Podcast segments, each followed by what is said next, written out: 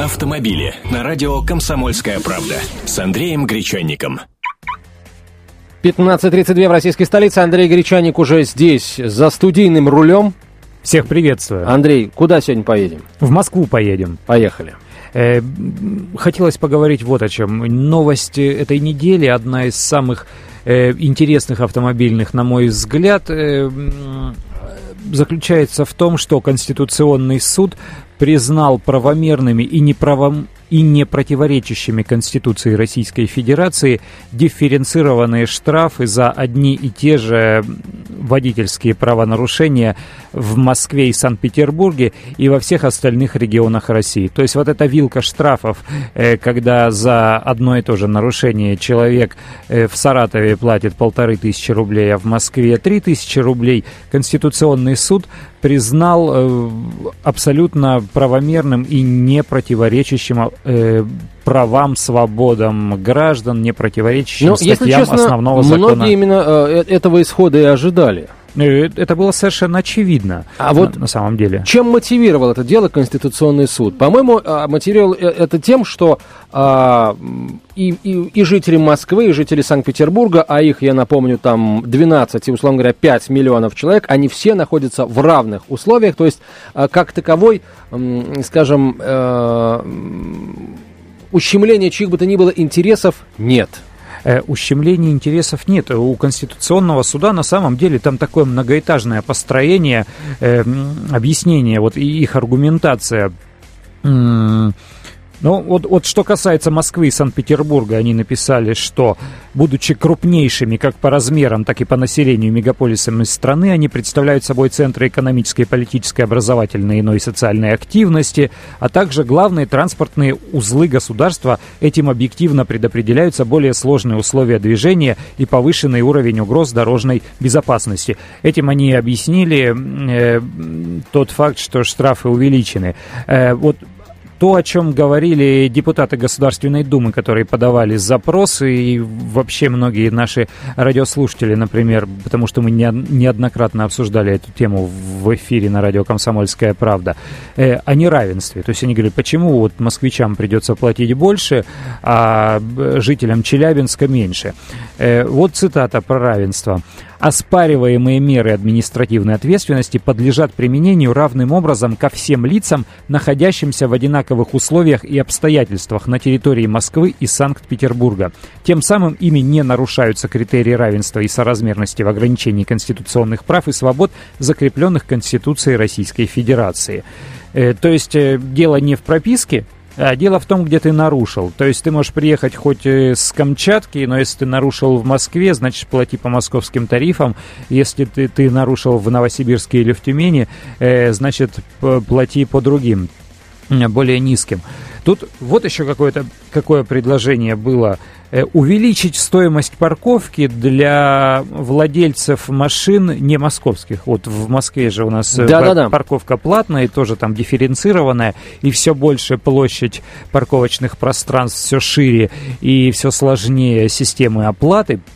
Вот э, мэр столицы сказал, что нет, мы этого вводить не будем, потому что не должно быть никакой дифференциации. и Человек иногородний не виноват э, в том, что он приехал в столицу и решил припарковаться э, в ее центре и будет платить столько же. Вот э, столько много моментов появилось, столько много... э, я бы не сказал, что это попытки вбить э, какой-то кол между, но все больше и больше дифференциации, все больше и больше разграничения между автомобилистами столичными и автомобилистами из других регионов Андрей, России тут же- де-факто получается. Вот тут же очень интересный, э, еще есть не- несколько интересных фактов, я попрошу тебя прокомментировать.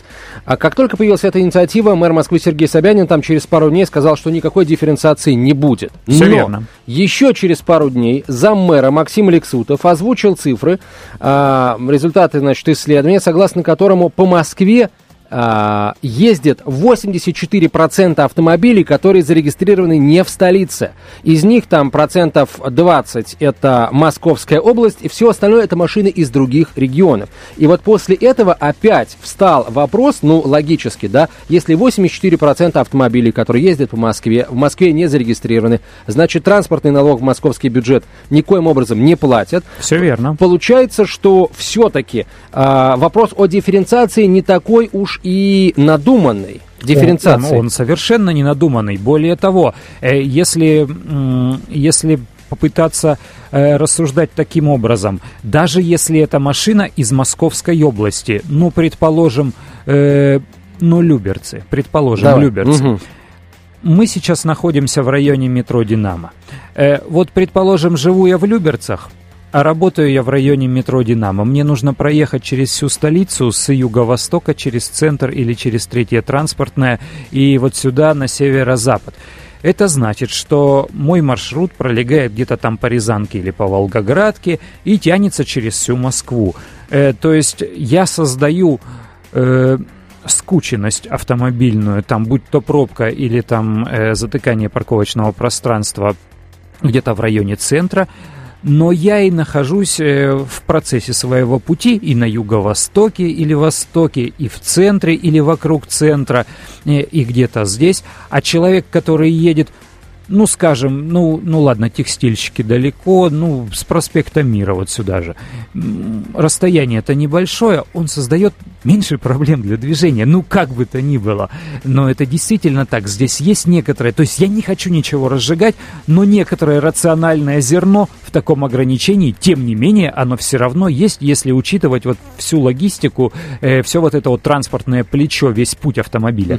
А, нам, мы звонили, мы несколько раз опросы телефона телефонный на эту тему проводили, нам звонили слушатели и говорили, а вот если будет введена такая вот дифференцированная парковка а, для москвичей и не москвичей, а вот почему бы другим регионам тоже не вести такую дифференцированную парковку для тех, кто в этих регионах не живет? На что, ну, как мне кажется, а, ответ тоже очень простой. Бога ради, вводите, но сначала сделайте весь тот объем работ дорожных, который делает Москва, не дополучая вот эти вот, вот это деньги э, от э, транспортного налога, а потом уже э, вводите плату за использование всей этой дорожной инфраструктуры. То есть сначала создайте, потом плату взимайте. Ну, но ведь еще... не создают. Есть еще второй момент. Здесь же дело не в обидах, а дело действительно в том, э, что в детализации причин создания заторов э, на дорогах. То есть, если их раскладывать уже вот прям, прям по пунктикам, э, то там складывается очень сложная такая многогранная картина. То есть, пробки не из-за того, что э, человек э, из текстилей на Тверскую приехал. Э, это, это такой сложный, многогранный э, процесс. То же самое, э, ну давайте мы введем в Тюмени э, увеличенную стоимость платной парковки для жителей Москвы и Санкт-Петербурга. Но сколько там э, э, машин зарегистрированных в столице? Вообще, насколько серьезна там проблема с парковочным пространством? Соотносима ли она с аналогичной проблемой в Москве и Санкт-Петербурге? То есть нужно исходить из э, глубины проблемы и степени важности, а потом уже, да, действительно, и как бы, какими бы страшными, какими бы на первый взгляд даже парадоксальными не казались эти решения, на самом-то деле они могут сработать. Э, вопрос второй, нужно ли изобретать велосипед или просто, может быть, посмотреть на то, как делается это во Франции, в Германии или в Японии, просто перенести э, их опыт на нашу российскую почву. Андрей, вот э, у нас минута до конца эфира. А как, как относишься ты к инициативе снизить скорость в центре Москвы до 50 км в час? Очень плохо отношусь к этой инициативе. Это еще одна тема, о которой сегодня хотелось бы поговорить. Э, какая разница, центр Москвы – это центр Тюмени или центр Владивостока? Если есть конкретный участок дорог или конкретная часть часть города, где возможное снижение, вернее, высокая скорость создает увеличенный риск для пешеходов, скажем, угу. или, или в целом для безопасности дорожного движения, значит, поставьте знак и снизьте э, эту разрешенную скорость.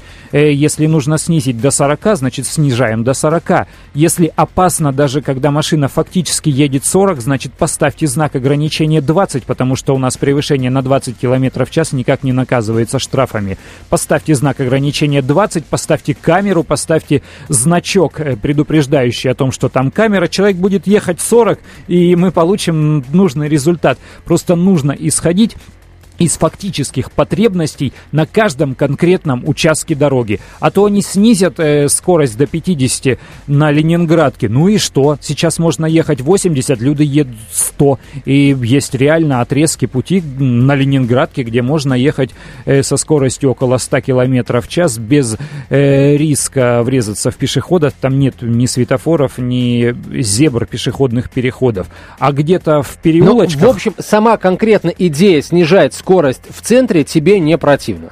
Мне не противен подход, э, дифференцированный подход к каждому конкретному месту. Взять вот так вот и ограничить движение 50 километрами в час э, в каком-то конкретном городе, эта идея мне не нравится. Андрей Гречаник, автомобильный обозреватель «Комсомольской правды», редактор сайта kpauto.ru был с нами на прямой связи.